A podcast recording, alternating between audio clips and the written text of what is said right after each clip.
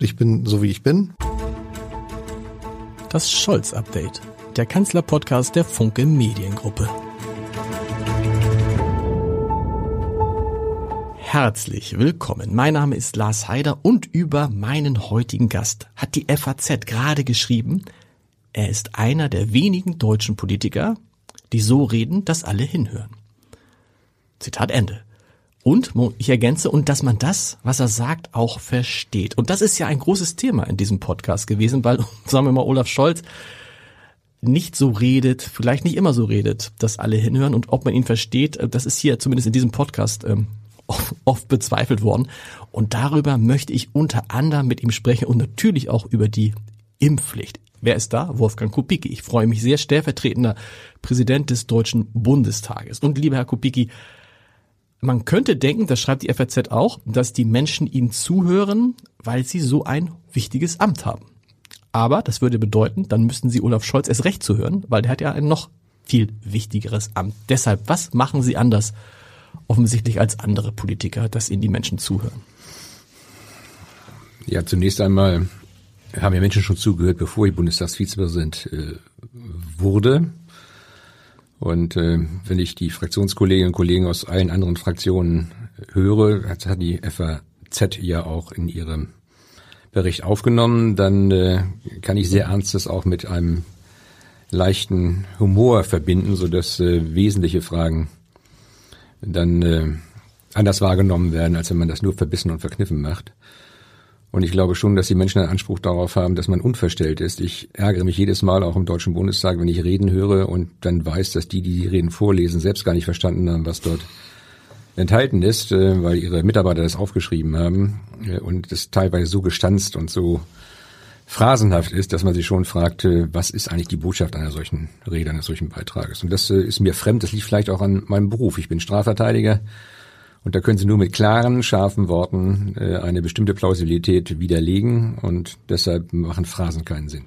Warum erkennen das aber andere Politiker nicht? Man erlebt es ja immer öfter, hat das oft das Gefühl, dass Politiker bewusst so reden, dass man sie nicht versteht. Und man müsste doch an Ihrem Beispiel, an dem Beispiel von Wolfgang Bosbach, an dem Beispiel von Norbert Lammert sehen, dass das Gegenteil viel erfolgreicher ist. Ja, ob es erfolgreicher ist, weiß ich nicht, denn Wolfgang Bosbach ist ja zu seiner aktiven Zeit mit seinen klaren Worten auch äh, kein Liebling in seiner Fraktion gewesen. Es gibt diesen legendären Spruch eines parlamentarischen Geschäftsführers, soll so einfach mal die Fresse halten. Mhm. Äh, und äh, ist natürlich auch eine klare Aussage, die hätte er aber nie öffentlich gemacht, sondern nur im kleinen Kreis.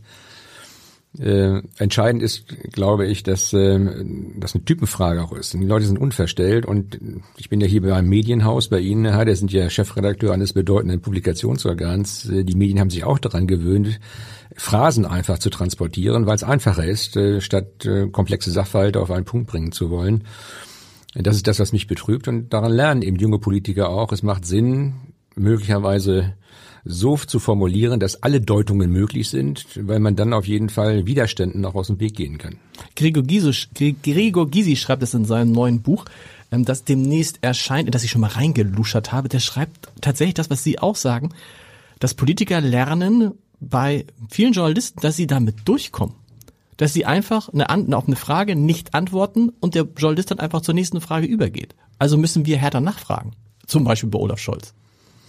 Ja, also das müssen Sie mich nicht fragen, ob Sie das tun äh, sollten, aber sinnvollerweise wäre das so. Ich habe das ja mehrfach auch in Fernsehinterviews erlebt, dass eine Frage gestellt wird und äh, beispielsweise Olaf Scholz, aber nicht nur er, eine völlig andere Antwort gibt. Also er antwortet auf eine Frage, die gar nicht gestellt mhm. worden ist und in seiner Antwort selbst gibt er keine klare Position, sondern lässt alle Deutungen offen. Das hat sich unter Angela Merkel ja offensichtlich bewährt, denn sie ist ja 16 Jahre Kanzlerin gewesen und ähm, Menschen haben sich einfach dran gewöhnt, dass das so ist. Ich würde das im parlamentarischen Bereich beispielsweise bei einer Fragerunde dem Betreffenden nicht durchgehen lassen, sondern dann konsequent nachfragen. Wie gesagt, geschult als Strafverteidiger, konsequent auf den Punkt zu kommen und Nebelkerzen schlicht und ergreifend wegzuräumen. Das heißt, im Bundestag, wenn einer in einer Fragerunde an Olaf Scholz eine Frage stellt und Scholz antwortet sie nicht, dann würden Sie auch dazwischen gehen und sagen, äh, Herr Abgeordneter Scholz, sagt man da nicht, Herr Bundeskanzler, Sie haben die Frage nicht beantwortet? Ja, bedauerlicherweise ist mir das äh, verboten. Ich okay. darf keine Kommentare abgeben. Ich kann da immer nur wieder darauf hinweisen, wenn Fragesteller sich beschweren, die Frage sei nicht beantwortet. Das habe ich mehrfach schon getan dass jeder im Rahmen seiner Möglichkeiten und Fähigkeiten die Antwort gibt. Und äh, wenn man damit nicht zufrieden ist, ist das das Problem des Fragestellers, aber nicht das Problem des Antworten. Man kann also auch durch einen solchen Satz schon deutlich machen, dass man selbst nicht glaubt, dass die Frage beantwortet sei, aber ich habe keinen Einfluss darauf, darauf hinzuwirken, dass die Frage konsequent richtig beantwortet wird. Man stellt auch fest, dass Menschen sich in ihrer Kommunikation verändern, wenn sie Ämter in der Exekutive haben. Nehmen wir mal Annalena Baerbock. Die spricht heute als Außenministerin natürlich viel vorsichtiger als früher, als Kanzlerkandidatin oder als äh, Grünen-Vorsitzende. Muss man das? Ja und nein. Zunächst einmal werden Minister natürlich von ihren Apparaten ordentlich gebrieft im Hinblick auf Gespräche, die man führt, im Hinblick auf öffentliche Auftritte.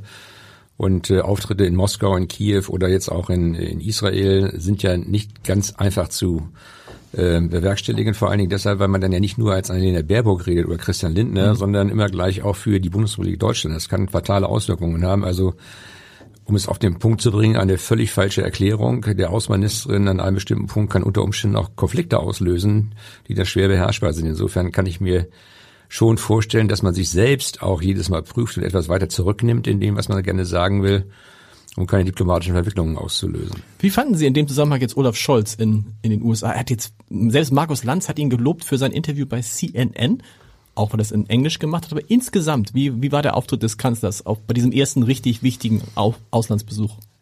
Äh, ich habe jetzt ein Problem damit, sozusagen Noten für den Bundeskanzler zu vergeben. Äh, ich kann nur sagen, was mich gestört hat. Die Tatsache, dass äh, Olaf Scholz den Eindruck hat vermitteln lassen, dass Joe Biden darüber befindet, wie Deutschland seine Energiepolitik mhm. bestreitet. Also die Erklärung, wenn die Russen was machen, was in der Sache richtig ist, wenn sie also in der Ukraine einmarschieren, dann wird Nord Stream 2 mit Sicherheit nicht in Betrieb gehen. Äh, aber dass das ein amerikanischer Präsident so erklärt, als sei Deutschland immer noch ein besetztes Land, das hat mich schon ein bisschen gestört. Ansonsten finde ich es auch bemerkenswert, dass man sich in Deutschland darüber freut, dass ein Bundeskanzler oder eine Außenministerin Englisch redet, äh, unabhängig wie die Diktion ist oder wie die Phonetik ist. Das ist für mich eine Selbstverständlichkeit, wenn man im Ausland unterwegs ist. Äh, aber Olaf Scholz ist eben Olaf Scholz. Der war schon so als Hamburger erster Bürgermeister und der ist in Berlin nicht anders geworden. Es fällt nur jetzt mehr auf, ne? Naja, er adaptiert, er, er adaptiert äh, Angela Merkel in jeder Form. Er hat festgestellt, das ist äh, für sie gut gelaufen und wenn man die Koalitionsverhandlungen sich anschaut, ist es auch für Olaf Scholz gut gelaufen. Meine, er hat als Olaf Scholz nichts sagend immerhin die SPD zur stärksten Kraft bei der Bundestagswahl gemacht und das ist auch schon eine besondere Leistung. Und wenn man das persönlich lernt, dann kann man auch in aller Ruhe und Gelassenheit äh, Angriffe abwehren oder über sich ergehen lassen, die darauf hinauslaufen, dass man nicht jetzt als Primus inter pares auftritt oder wie Gerhard Schröder mit Buster-Kommentaren auftritt. Das ist ohnehin ja in einer, einer parlamentarischen Demokratie eine völlig äh, unsinnige Vorstellung, dass ein Bundeskanzler erklärt, ich will das und dann wird das mhm. praktisch auch umgesetzt. Man muss immer für Mehrheiten werben. In Koalitionen wie der jetzigen Ampel ist das schwieriger als wenn man nur mit zwei Partnern oder alleine unterwegs ist. Aber jedenfalls ist das nicht so anders als in äh, autokratischen Systemen, dass der Wille eines einzelnen Mannes oder einer einzelnen Frau praktisch immer umgesetzt werden kann. Sieht man an der allgemeinen Impfpflicht, kommen wir gleich noch zu. Finden Sie es auch albern, dass er einfach nicht dieses Wort Nord Stream 2 nicht in den Mund nimmt, so wie man bei Harry Potter nicht von Lord Voldemort spricht?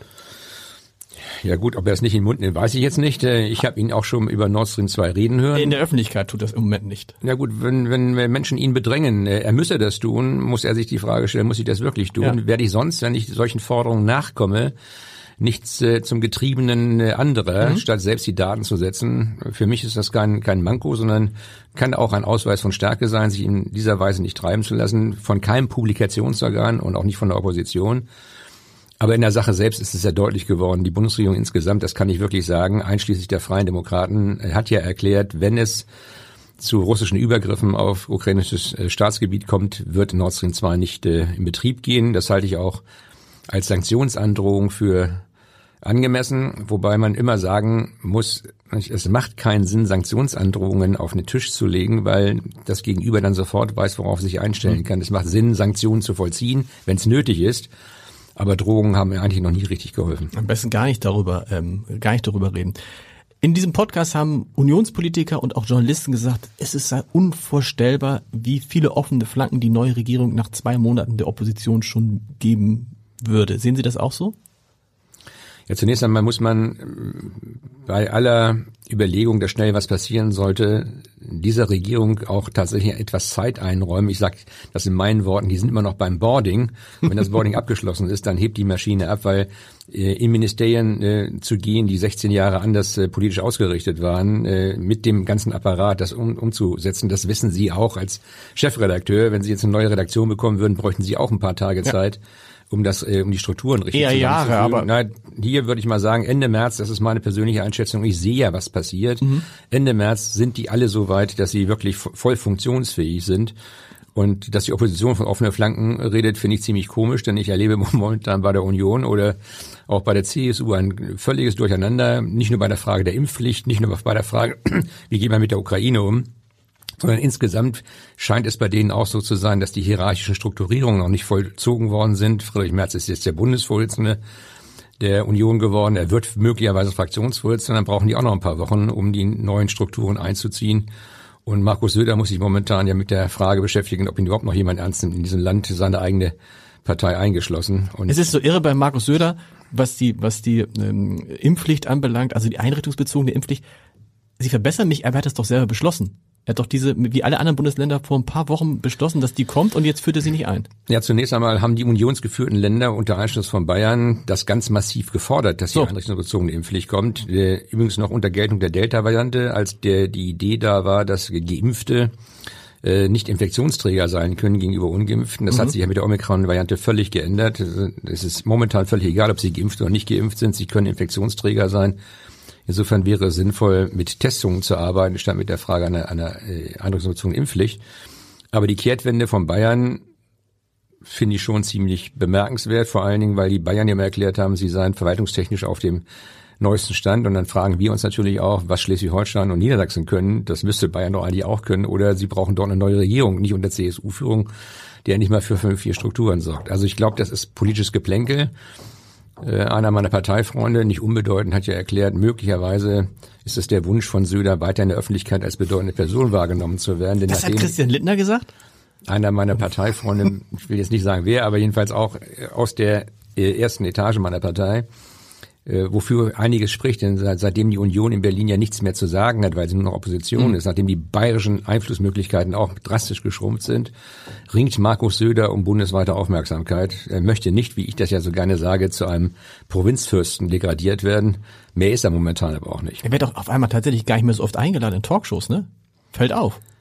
Ja, weil ihm das auffällt, muss er was dagegen tun. Und dann macht es natürlich Sinn, gegen eine Maßnahme, die er selbst gefordert hat, jetzt zu opponieren, wobei man sagen muss. Dann fällt muss, man auf, ja, genau. Wobei man sagen muss, in einem Punkt hat er, ohne dass er es gewusst hat, recht. Das Bundesverfassungsgericht hat ja bei seiner Entscheidung im Eilverfahren bei mhm. der Folgenabwägung äh, äh, erklärt, wir werden das Gesetz jetzt nicht aus dem Rennen nehmen im Eilverfahren, aber wir merken bereits jetzt an, was äußerst ungewöhnlich ist, dass mindestens zwei Regelungen dieses Gesetzes verfassungsrechtliche Bedenken, also in sich tragen, damit sagt das Verfassungsgericht eigentlich verfassungswidrig sind, nämlich die Frage, ob man einen genesenen und geimpften Status schlicht und ergreifend durch eine Internetseite des RKI festlegen kann mhm. oder auch nicht. Da sagen alle, nicht nur der Wissenschaftliche Dienst des Bundestages, sondern auch das Verwaltungsgericht Osnabrück ja gerade in einer Entscheidung, die getroffen worden ist. Das geht so nicht, da muss der Gesetzgeber nacharbeiten.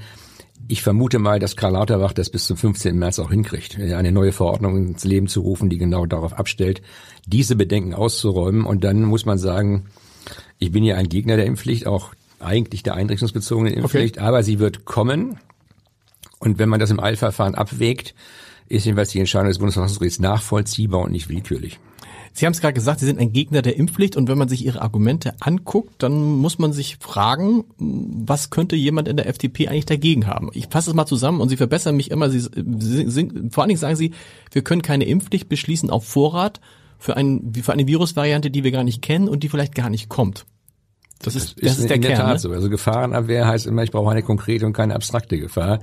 Ansonsten könnten wir Schleswig-Holstein jetzt evakuieren, weil es eine abstrakte Gefahr gibt, dass in Grönland ein Eisberg abbricht ja. und dann eine Flutwelle über Hamburg und Schleswig-Holstein hereinbricht. Also da gibt's tausend Dinge, die wir uns überlegen können, aber es muss schon einen Konkretisierungsgrad haben. Entscheidend ist, dass wir erstens seitdem Omikron über uns äh, hinweg rast, feststellen, dass es deutlich mildere Verläufe mhm. gibt, dass wir keine Belastung des Gesundheitssystems mehr haben. Die Intensivstationen laufen nicht voll. Wir haben zwar höhere Hospitalisierung jetzt auch wieder mit Corona-Infizierten, aber äh, bis zu 80 Prozent dieser Corona-Infizierten sind nicht wegen Corona ins Krankenhaus gekommen, sondern anlässlich ihrer Einlieferung getestet worden, genau. da wurde das festgestellt. Also wenn Sie jetzt einen Beinbruch haben und es muss äh, gemacht werden, dann sind sie wegen des Beinbruchs im Krankenhaus. Wenn man gleichzeitig testet, dass sie auch Corona infiziert mhm. sind, heißt das nicht, dass sie ein Corona-Patient sind. Gibt da so ganz große Abweichungen. Also in Bremerhaven beispielsweise, habe ich mir das gerade rausgesehen lassen, sind nur zwei Prozent der Corona äh, Getesteten äh, wegen Corona eingeliefert mhm. worden, 98 Prozent nicht. Das ist schon mal eine große Hausnummer. Wenn wir also wissen, erstens, wir können uns mit Impfen und Boostern nicht dagegen schützen, dass wir Infektionsträger werden, also selbst erkranken und die Infektion auch weitergeben. Wenn wir wissen, dass wir keine schweren Verläufe haben, wenn wir wissen, dass das Gesundheitssystem nicht überlastet wird, und das ist ja der wahre Grund für diese einschneidenden Maßnahmen, dann macht es auch keinen Sinn, eine allgemeine Impfpflicht einzuführen. Vor allen Dingen muss man immer fragen, welche Quoten sollen erreicht werden. Also die Zahlen des RKI sind ja nicht aussagekräftig. Wir wissen, dass wir jedenfalls in Schleswig-Holstein über 90 Prozent der über 60-Jährigen bereits geimpft haben und davon auch schon fast 70 Prozent wieder geboostert haben. Das bedeutet, wohin wollen Sie was steigern? Dann ist es eine Frage der Eigenverantwortung für die Ungeimpften mit möglicherweise schwereren Folgen fertig zu werden als die Geimpften. Aber es rechtfertigt keine einschneidenden Maßnahmen mehr. Und vielleicht darf ich das mal kurz anhängen. Die Maßnahmen werden alle am 19. März auslaufen. Und es wird keine Verlängerung geben. Meine Fraktion hat sich entschieden, mhm. dass wir einem Antrag den die Ampelkoalitionäre ja nur gemeinsam stellen könnten, auf Verlängerung nicht zustimmen werden und damit wird es keine Verlängerung okay. geben. Interessant ist ja, ähm, dass Sie sehr schon länger für, gegen die Impfpflicht sind und in der Zwischenzeit natürlich viel, viel mehr Leute sagen, sich nicht auf sie beziehen und sagen, hm, irgendwie äh, klappt das mit der Impfpflicht nicht mehr. Es macht keinen Sinn mehr. Wie war das aber, als Sie vor ein paar Wochen da als ein FDP-Politiker, also als jemand, der zu einer Partei gehört, die zur Regierung gehört, sich klar gegen die Impfpflicht gestellt hat, die sich vorher der Bundeskanzler unbedingt gewünscht hat. Was ruft da Christian Lindner oder der äh, Justizminister Herr Buschmann an und sagt, Wolfgang, ganz ehrlich, das passt jetzt gerade nicht? Nein, so funktioniert jedenfalls die Willensbildung innerhalb der FDP-Fraktion nicht oder meiner Partei nicht. Ich bin ja auch Stellvertreter der Bundesvorsitzenden genau. der FDP. Äh, das ist eine Frage, über die man tatsächlich äh, trefflich streiten kann und wo man unterschiedliche Auffassungen haben kann und wo man auch bei gleicher Informationslage zu unterschiedlichen Ergebnissen kommen kann. Christian Lindner beispielsweise, mit dem ich darüber lange debattiert habe, hat mir gesagt, er neigt bei der Informationslage eher zu einer allgemeinen Impfpflicht, Klammer auf, unter dem Framing, wenn alle geimpft sind, dann kann nichts mehr passieren, Klammer zu. Ich habe gesagt, bei dieser Datenlage, die ich habe, kann ich mich für eine allgemeine Impfpflicht nicht erwärmen. Und wir wussten ja schon, als wir die Diskussion begonnen hatten, im äh, Ende November, Anfang Dezember, dass die neue Omikron-Variante deutlich mildere Verläufe hat. Mhm. Äh, und wir wussten auch damals schon, dass man dann als äh, Omikron-Infizierter, obwohl geimpft, obwohl geboostert, auch Infektionsträger sein kann. Und dann fällt das Framing weg. Wenn alle geimpft sind, ist das Virus äh, erledigt. Ja. Wenn wir wissen, das Virus können wir, wir können uns aus der aus dem Virus nicht oder von das Virus nicht wegimpfen, anders als bei Pocken oder bei Masern. Wie gesagt, dann muss man den Menschen sagen, ihr seid für eure Gesundheit, für euer Leben selbst verantwortlich. Alles, alles richtig. Nur sagt Christian Litten nicht doch, jetzt passt gerade nicht. Die Koalition nee. hat gerade nee, nee, das ist erlaubt also in der die, die Tatsache, also was rechtfertigt die Überlegung, dass weil Olaf Scholz eine bestimmte Äußerung tätigt, alle anderen diese Äußerung jetzt auch hinnehmen müssen? Ich meine, sein sein sein Argumentationswert ist nicht größer als meine und niemand, er ist niemand der Kanzler. Ja, was heißt das schon? Also nur weil jemand Kanzler ist, hat er keine größere Argumentationsmacht. Auch er hat im Deutschen Bundestag nur eine Stimme. Das stimmt. Und er hat es ja. Das, muss ja, Sinn von ja. Demokratie, dass es niemanden gibt, der aufgrund einer Funktion für sich in Anspruch nehmen kann. Er habe, er habe deshalb schon recht. Und deswegen hat auch Olaf Scholz, weil er das ahnte, gesagt, ich sage das jetzt nicht als Kanzler, sondern als Abgeordneter. Und damit ist er wirklich nur einer von vielen. Und Karl Lauterbach setzt sich in der entscheidenden Debatte von der Ministerbank auf die Abgeordnetenbank auf die Abgeordneten. Ja, das hat Marco Buschmann als Justizminister ja auch gemacht, hat genau. das auch geredet, aber dann nicht als Justizminister, sondern als Abgeordneter Marco Buschmann. Nun ist es schwierig in der Öffentlichkeit diese Differenzierung herbeizuführen. Aber ich, fand das, ich fand das äh, eine bemerkenswerte Geschichte. Es hätte auch nichts geholfen. Also auch wenn wenn wir das Fraktions äh, äh, mäßig gestaltet hätten, hätte ich im Deutschen Bundestag einer Impfpflicht nicht zugestimmt. Das heißt, man kann ja nicht sagen, nicht? Weil jetzt einer oder drei die Überlegung haben, wir müssen was Bestimmtes machen, müssen alle anderen sofort folgen. Wenn das die Überlegung wäre, können wir den Deutschen Bundestag nach Hause schicken. Das ist mein Punkt, weil äh, viele haben ja kritisiert, Olaf Scholz lässt Führung äh, vermissen. Der kann nicht sagen, ich sage als Abgeordneter, dass ich für die Impfpflicht bin, aber als Bundeskanzler sage ich nichts, weil er ist Bundeskanzler und er hätte als Bundeskanzler sagen sollen, ich möchte das. Ja, aber dann, was, was folgt daraus? haben Sie, haben, Sie, haben, Sie haben es beschrieben.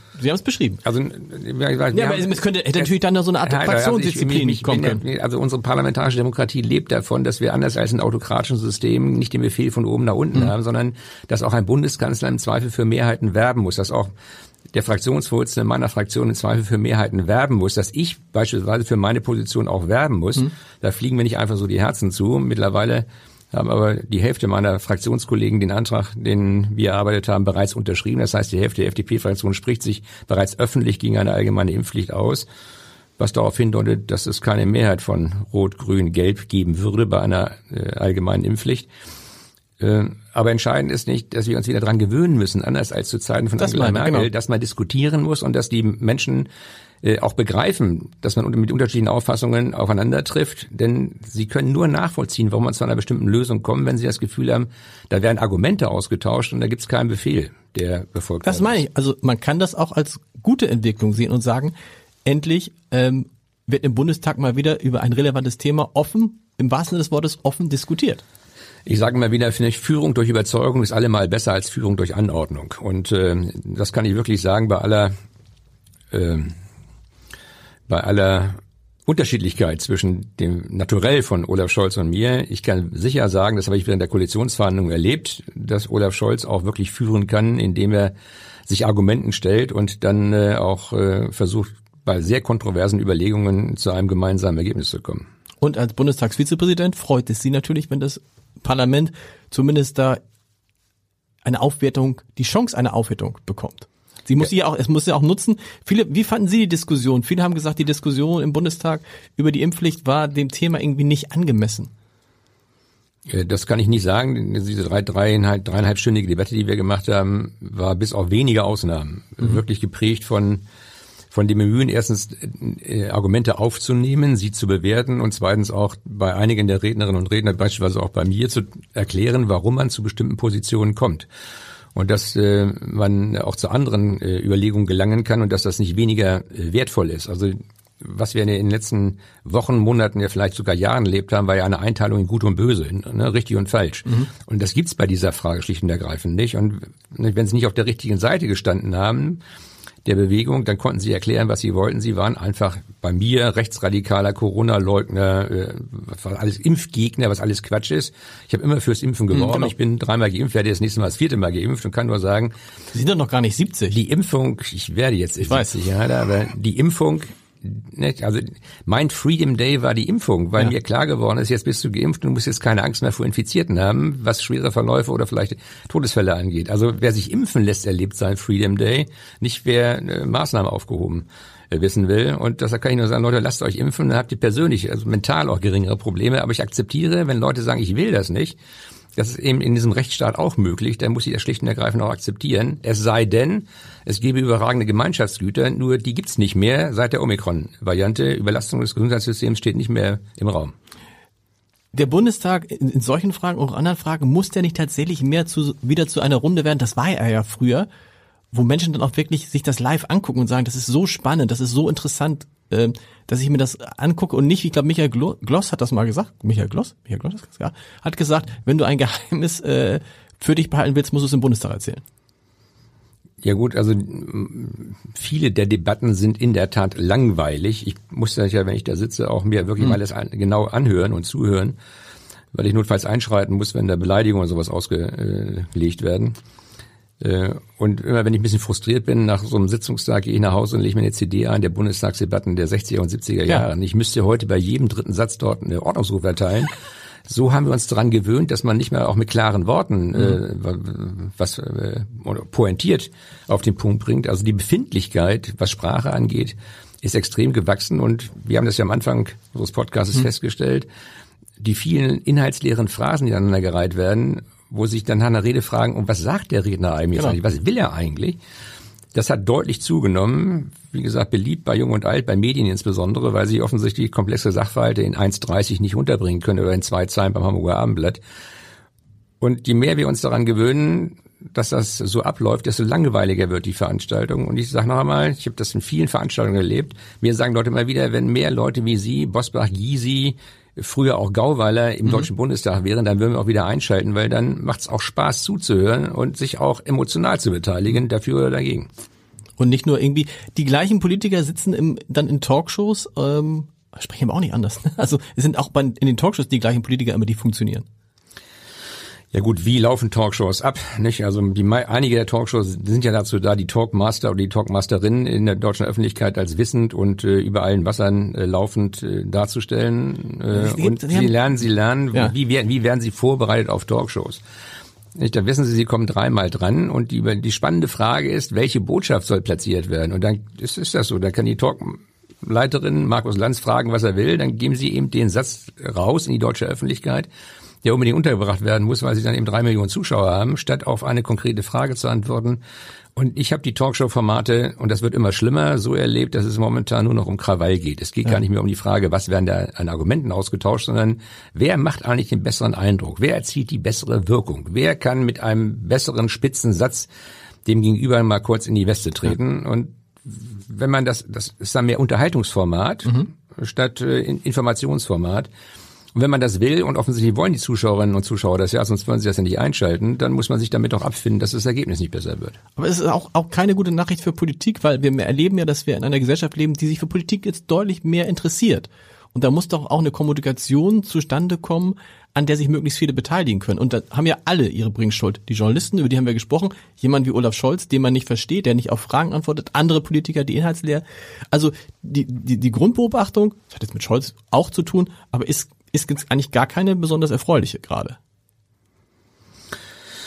Ja und nein. Also zunächst einmal freue ich mich, dass Menschen sich wieder intensiver für Politik mhm. Äh, interessieren. Das hat was damit zu tun, dass ihr Leben unmittelbarer berührt so wird als früher. Genau. Jetzt geht es um Gesundheit, eigenes Leben, Überleben vielleicht. man hat den Eindruck, das, was da in Berlin passiert, das betrifft mich ja jeden Tag direkt. Oder das, was in Kiel passiert, was in Hamburg passiert, ja, was ja. in Schwerin passiert. Gut, dass die Eltern sehen, das, was, was mit ihren Kindern in den Schulen genau. passiert, anders als früher. Da war es eben einfach nur schlechter Unterricht oder Unterrichtsausfall. Jetzt geht es um die Frage, äh, einer, einer Gefahrenabwehr. Wir diskutieren über Krieg und Frieden neuerdings wieder, was ich mir wirklich 50, 60 Jahre meines politischen Lebens gar nicht mehr vorstellen können, mhm. dass wir ernsthaft wieder auch Kriegsrhetorik bei uns in den Medien haben, was den Ukraine-Konflikt angeht. Ich versuche mal wieder zu erklären, nicht, wer, wer das für möglich hält, der ist nicht von dieser Welt. In Russland ist eine Atommacht und man muss wissen, egal was passiert, da muss ein Idiot nur auf den Knopf drücken ja. und dann sind 38 deutsche Städte in Schutt und Asche gelegt worden. Ob das ein erstrebenswertes Ziel ist, weiß ich jetzt auch nicht.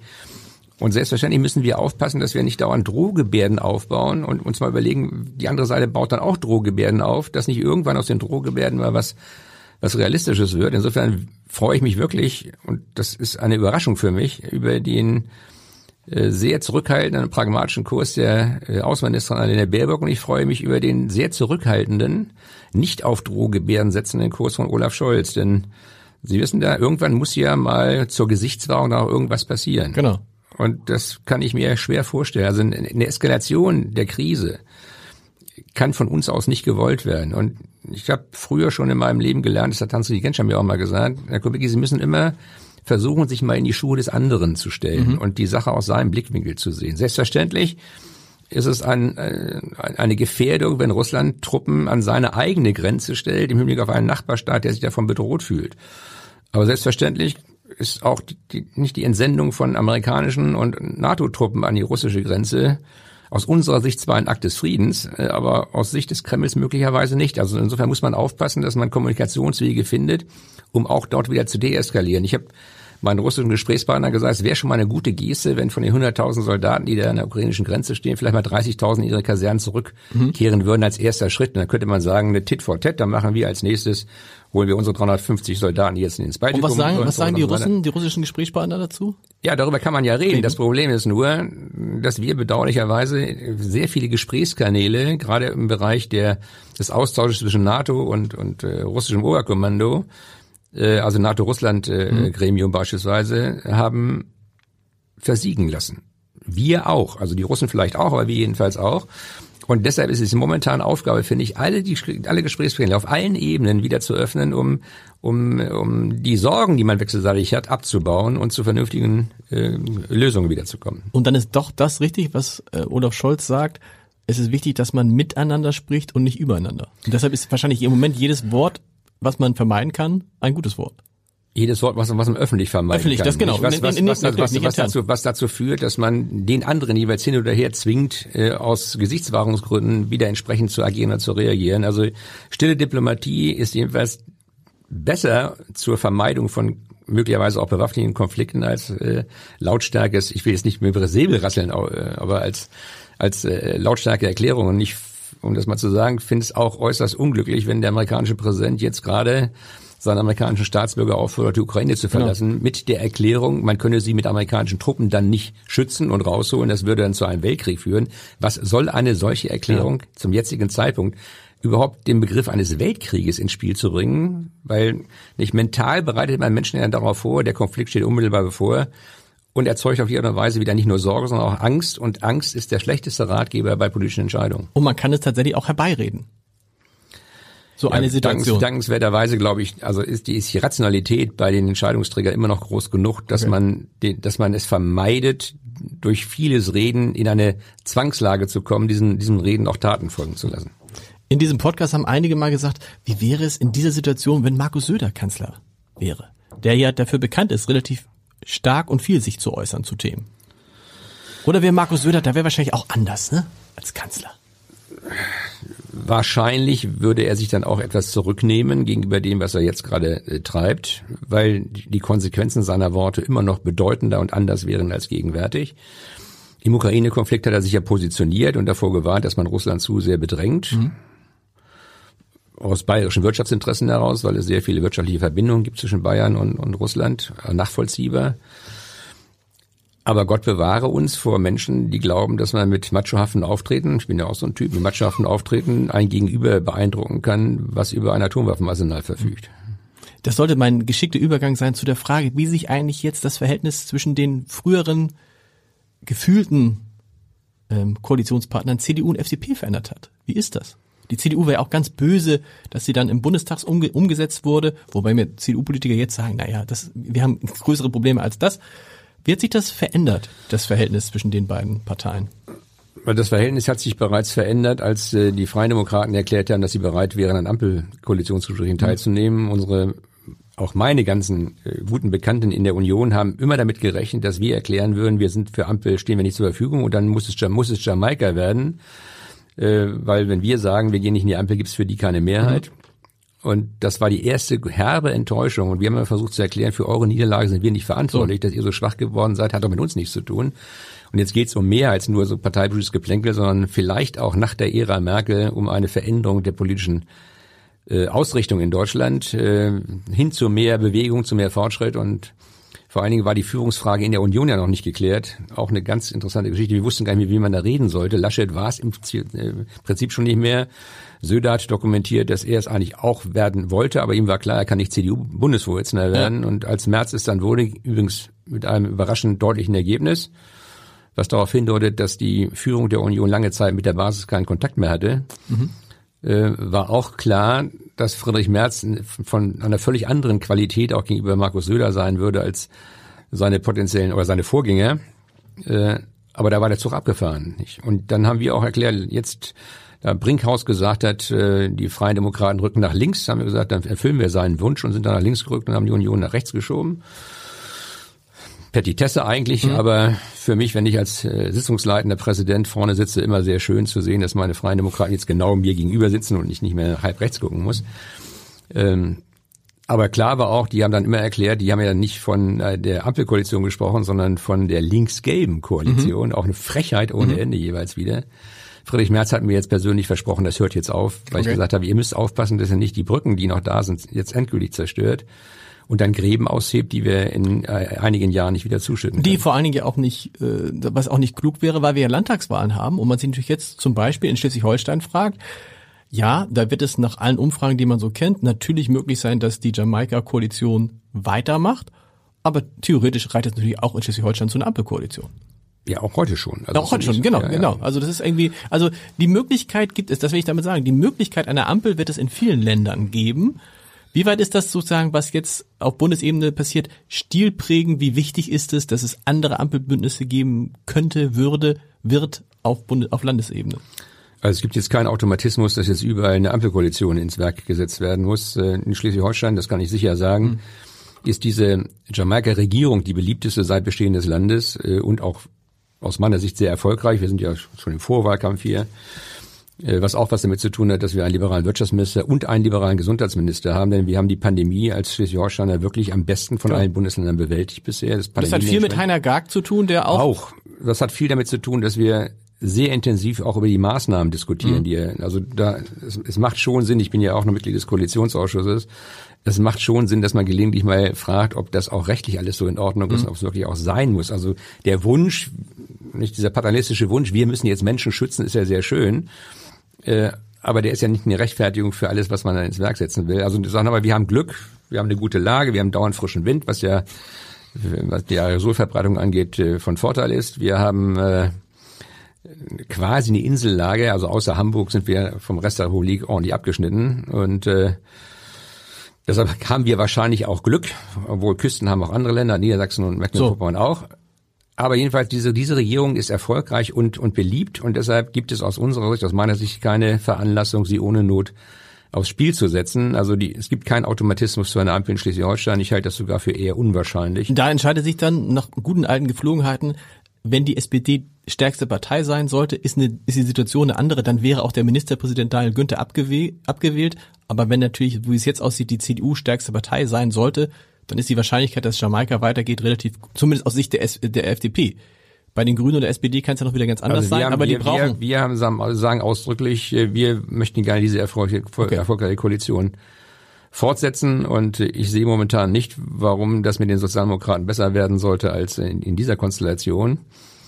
Ähm, und es ist kein Automatismus. Also selbst wenn die Sozialdemokraten vor, den, äh, vor der Union liegen sollte, gibt es keinen Automatismus zu einem Ministerpräsidenten äh, Losse Müller in Schleswig-Holstein.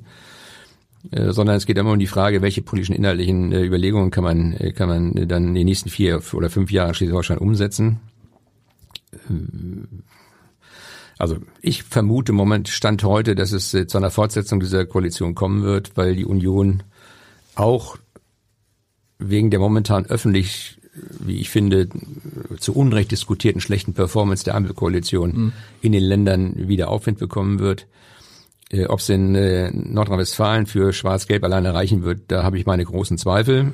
Äh, es liegt aber auch daran, dass der neue Ministerpräsident seinem Namen alle Ehre macht und versucht, seinen Bekanntheitsgrad dadurch zu erhöhen, dass er ähnlich wie Markus Söder regelmäßig Erklärungen abgibt, die mit niemandem abgestimmt sind. Aber sei es drum, also Schleswig-Holstein würde ich mal sagen, mein Tipp heute für den 8. Mai ist, es bleibt bei Jamaika. Hm, Sie haben gerade, wir haben gerade über Schleswig-Holstein gesprochen. Ein Schleswig-Holsteiner ist Vizekanzler. Sie waren immer ein großer Fan von Robert Habeck Olaf Scholz haben Sie durchaus immer kritisch gesehen, haben ihn jetzt. Ja, Alter, ich war, ich war also Fan von Robert Habeck hört sich so falsch an. Ich, äh, ich habe, ich habe eine, ich habe eine, eine gut, sagen wir mal eine, eine gute, eine fast freundschaftliche Beziehung zu ihm. Das heißt aber nicht, dass ich mit allen seinen Aussagen. Aber Sie fanden ihn als Politiker gut, das meine ich, als als als Minister in Schleswig-Holstein. Er ist sehr, er, ist, genau. er ist sehr reflektiert und sehr pragmatisch und er ist einer derjenigen, das liebe ich ja, der zunächst mal die Position wirklich unverblümt auf den Tisch knallt. Ja als Ausgangslage da dann darüber zu diskutieren. Das sind die Berliner nicht gewöhnt. Wer in Berlin was auf den Tisch knallt, da sagt man, das ist unverrückbar so ungefähr. Mhm. Äh, ich sehe jetzt mit großen Kinderaugen, wie ihn die Wirklichkeit in seinem neuen Ministerium einhüllt. Und zwar mit einer Geschwindigkeit, die ihn selbst, glaube ich, schwindelig mhm. macht. Sie meinen damit zum Beispiel sowas wie die KfW-Förderung, die einfach ausläuft und keiner bemerkt so richtig? Und plötzlich ist sie weg? Ich meine, dass bei der KfW-Förderung war das ja so, dass noch die große Koalition, während wir Ampelverhandlungen geführt haben, beschlossen hat, das Programm zum 31.01.2022 ohne Nachfolge auslaufen zu mhm. lassen, mhm. was zu einem Antragsschub geführt hat, mhm. der seinesgleichen suchte. Und die, die Mittel, die dafür bereitgestellt waren, waren bereits am 5. Januar 2022 vollständig erschöpft. Gut, aber viele haben natürlich gedacht, na klar, ja, ist alles wenn, gut. wenn, dann, wenn ein grüner Minister reinkommt, natürlich setzt er das fort. Was denn sonst? Ja, das, darüber hätte man auch diskutieren genau. können. Nur war, war, war kein Geld da. Und äh, ich sag mal, in heilloser Panik, nachdem die KfW dem Bundeswirtschaftsminister mitgeteilt hat, dass kein Geld mehr da, hat Robert Habeck sich, sich in Schuhe angezogen und erklärt, jetzt ist Schluss. Mhm. Um anschließend mit dem Finanzminister darüber zu reden, ob man nicht vielleicht doch was machen kann. Und wir haben ja jetzt entschieden, es werden weitere 5 Milliarden Euro zur Verfügung gestellt, damit die 24.000 Anträge, die noch in Bearbeitung sind, nicht nur abgearbeitet werden können, sondern auch noch dotiert werden können. Aber da kann man sehen, wie schnell ein Minister das, aber Panik. Das, das meinen Sie aber mit dem, wie schnell er in der, in der Wirklichkeit angekommen ja, ist. Ja, aber insgesamt, also er stellt gerade fest, dass so viele Überlegungen, die wir auch während der Koalitionsverhandlungen ja ausdiskutiert haben und wo ich mir wieder gesagt habe, wir können den Grünen hier entgegenkommen, weil ich euch sagen kann, praktisch umsetzbar wird das nicht sein. Jetzt, jetzt merkt er das, also mhm. die Formulierung, wir werden die Planungsverfahren halbieren, macht schon deshalb wenig Sinn, weil erstens die rechtlichen Rahmendaten dafür nicht da sind, denn sie müssen Europarecht erstmal ändern, das mhm. dauert ja ein bisschen. Vor allen Dingen aber ist es so, es dauert heute von der Überlegung, eine Windkraftanlage zu erstellen, bis zu ihrer Fertigstellung neuneinhalb Jahre. Selbst mhm. wenn Sie das halbieren würden, würden Sie im Jahre, würden Sie bis 2025 der nächsten Bundestagswahl keine einzige Windkraftanlage gebaut haben. Und dann müssen Sie sich anschauen, wie weit wir bis 2030 noch entfernt sind. Robert Habeck merkt jetzt gerade, dass die Überlegungen, die er auch als Bundesvorsitzender der Grünen hatte, Kernkraft ist per se schlecht von unseren europäischen Nachbarn insgesamt nicht geteilt werden, nicht mal von der Europäischen Kommission. Das haben sie jetzt in die Taxonomie mit aufgenommen als nachhaltige Energieform. Die mhm. Franzosen haben gerade entschieden, 14 neue Kernkraftwerke zu errichten. Und dann wird es ganz spannend. Deutschland hat momentan den höchsten Strompreis, Tendenz weiter steigend. Und wenn die Leute um uns herum ganz preiswerte Strombezüge haben können, wird es nicht nur eine Abwanderung von Wirtschaft geben, sondern dann werden die Menschen bei uns sagen, wo leben wir hier eigentlich und warum ist es bei uns schlechter als woanders? Vor allen Dingen machen wir ja eine, also der, der Plan der Regierung hört sich ja toll an und wenn er klappen würde in Sachen Energieversorgung, wäre es auch großartig. Aber es ist ein einmaliger Plan weltweit. Ja, das, man muss ja sich nur die Gegebenheiten angucken. Ja. Nicht? Wir haben sechs Millionen Haushalte bundesweit, die Fernwärme versorgt werden. Und zwar Fernwärme versorgt über Kohlekraftwerke. Ja. Wenn Sie die jetzt abschalten bis 2030, müssen Sie die Frage stellen, wie sollen diese armen Haushalte mit Wärme versorgt werden? Das denen zu erklären, ihr könnt schon mal mit dem Stricken anfangen, damit ihr Pullover im Winter genau. habt, wird sehr schwierig werden. Schon jetzt gibt es Leute, die plötzlich anfangen, wieder Kaminholz zu kaufen, weil sie sagen, ist vielleicht günstiger, aber ist natürlich in Sachen Umweltschutz genau das Falsche. Ja, erstens das, aber es gab ja lange Zeit eine Förderung von Pelletheizungen, genau. weil sehr umweltfreundlich. Jetzt hat das das Umweltbundesamt, die müssten verboten werden, weil sehr umweltschädlich. Ja. Also wir sind momentan bei der Frage, können wir einen Kreis tatsächlich quadratisch machen? Ich glaube das nicht und ich guck mir das mit großen Augen Aber an. Aber das ist, das ist etwas, was, wo, wo ich immer denke, boah, das muss doch einem aufgefallen sein in den Koalitionsverhandlungen. Also wenn man sagt, wir schalten jetzt munter die Kernkraftwerke alle ab. So. Damit natürlich ist äh, die Stromproduktion in Deutschland deutlich reduziert. Gleichzeitig steigt ja aber der Strombedarf, weil Menschen wie Sie und ich plötzlich mit E-Autos fahren. Nur um ein ganz kleines Beispiel zu nehmen. Das funktioniert doch nicht. Also der Strombedarf steigt deshalb exponentiell, weil die Informationstechnologie weiter voranschreitet. Auch, es gibt tausend Gründe dafür. Ich meine, also mit dem E-Auto ist nur ein Beispiel. Der, der, Stromverbrauch, der steigen wird durch IT-Technik, ist wesentlich höher als der Stromverbrauch durch die E-Autos. Das ist ja Kinderkram. Da können Sie nur, nur, möglicherweise aufs Dach des Autos nochmal einen Solarkollektor machen, damit Sie dann Strom versorgt werden. Das ist Kinderkram, weil die Industrie braucht, braucht, braucht beispielsweise deutlich mehr Strom. Äh, und wir haben die, die Überlegung war ja, nicht, wir an der Küste nicht erzeugen wir relativ viel Windstrom, möglicherweise auch Sonnenstrom, also Solarstrom. Jetzt werden die Äcker alle vollgepflastert damit. Und den Strom leiten wir in den Süden ab. Ne, das Problem ist nur, dass die Südling-Leitung, Tendet hat es gerade gesagt, 2028 frühestens fertig wird. Ich sage Ihnen voraus frühestens 2035. Mhm. Die sollte aber 2023 mhm. fertig sein. Wenn die letzten Kernkraftwerke abgeschaltet sind, dann sollte der Strom dann... Wird es dann noch mal eine, wird's dann noch mal eine Diskussion geben über die Kernkraftwerke? Weil es ist ja so, sie sind ja noch da, sie sind relativ günstig, sie sind umweltschutzmäßig äh, eine gute Lösung, also ökologisch eine gute Lösung. Kann sich Deutschland wirklich leisten, das wie geplant abzuschalten? Äh, also die Abschaltung ist nicht mehr rückgängig zu machen. Also die, Idee hatte ich auch zunächst. Das Entscheidende ist, dass das wesentliche Personal abgewandert ist und okay. wir und wir keinen Ersatz bekommen. Wir bilden ja auch in dem Bereich kaum noch aus. Das heißt, selbst wenn wir wollten, war, könnten wir nicht. Ich war äh, im Oktober noch mal im Kernkraftwerk Brockdorf und habe dann gesagt, wie wäre die Idee? Wir lassen es über den 31.12. bis noch, noch weiterlaufen. Da haben mir die, die dortigen der Betriebsleiter gesagt, das geht nicht mehr, weil wir Personal bereits abgebaut haben. Wir mhm. werden welches brauchen, um die Kernkraftwerke komplett zurückzufahren, aber wir können es nicht wieder hochfahren, wir können es nicht weiter betreiben. Und wir sind fünf Jahre sozusagen draußen und sie brauchen, wir bräuchten weitere fünf Jahre, um die Kernkrafttechnik, äh, die Kapazitäten, die Ingenieure, die Mitarbeiter wieder auf entsprechendem Niveau zu haben, um die Sicherheitsstandards gewährleisten zu können. Das ist durch in Deutschland. Es sei denn, man kommt zu der Überlegung, diese neuen kleinen Kernkraftwerke zu errichten, die jetzt ja äh, auch in aller Munde sind, die ja dann ihren Müll selbst verbrennen und auch deut ein deutlich, noch deutlich geringeres Risiko haben als diese großen Anlagen. Aber die Debatte werden wir in den nächsten zwei, drei Jahren nicht sinnvoll führen können in Deutschland. Das ist ähnlich wie mit, mit CCS-Verpressung. Sie können über bestimmte Sachen nicht mehr rational diskutieren, weil die Angst der Menschen verfolgen, unabhängig von der Frage, wie hoch die Eintrittswahrscheinlichkeit ist, so exorbitant hoch ist, dass sie das nicht machen. Ich kann mich noch erinnern, nicht, dass äh, in Schleswig-Holstein jeder zweite Bauernhof äh, diesen wunderbaren äh, Button und Aufkleber hatte, wo sie auf weißem Grund die schwarze Gasmaske gesehen haben mhm. und keine CCS-Verpressung, obwohl das möglicherweise für die Bewältigung der Klimakrise, jeweils für einen Übergangszeitraum, ganz sinnvoll wäre, dass man CO2 aus der Luft wieder rausholt und schlicht und ergreifend verpresst. Letzte Frage, wenn Sie das so erzählen, sind Sie froh, dass Sie nicht Minister geworden sind in dieser Ampelregierung? Ähm, Wir ja, wissen, ich weiß, Sie wollten es eigentlich auch nie, ne?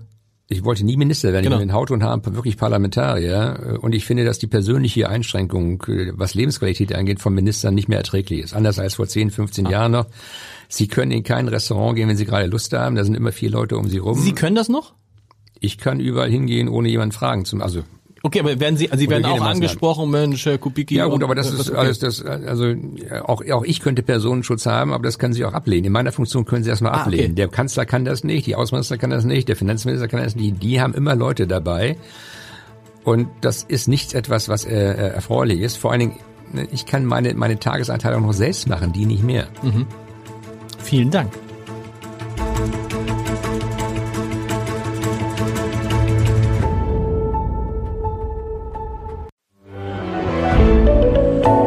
Podcast von Funke.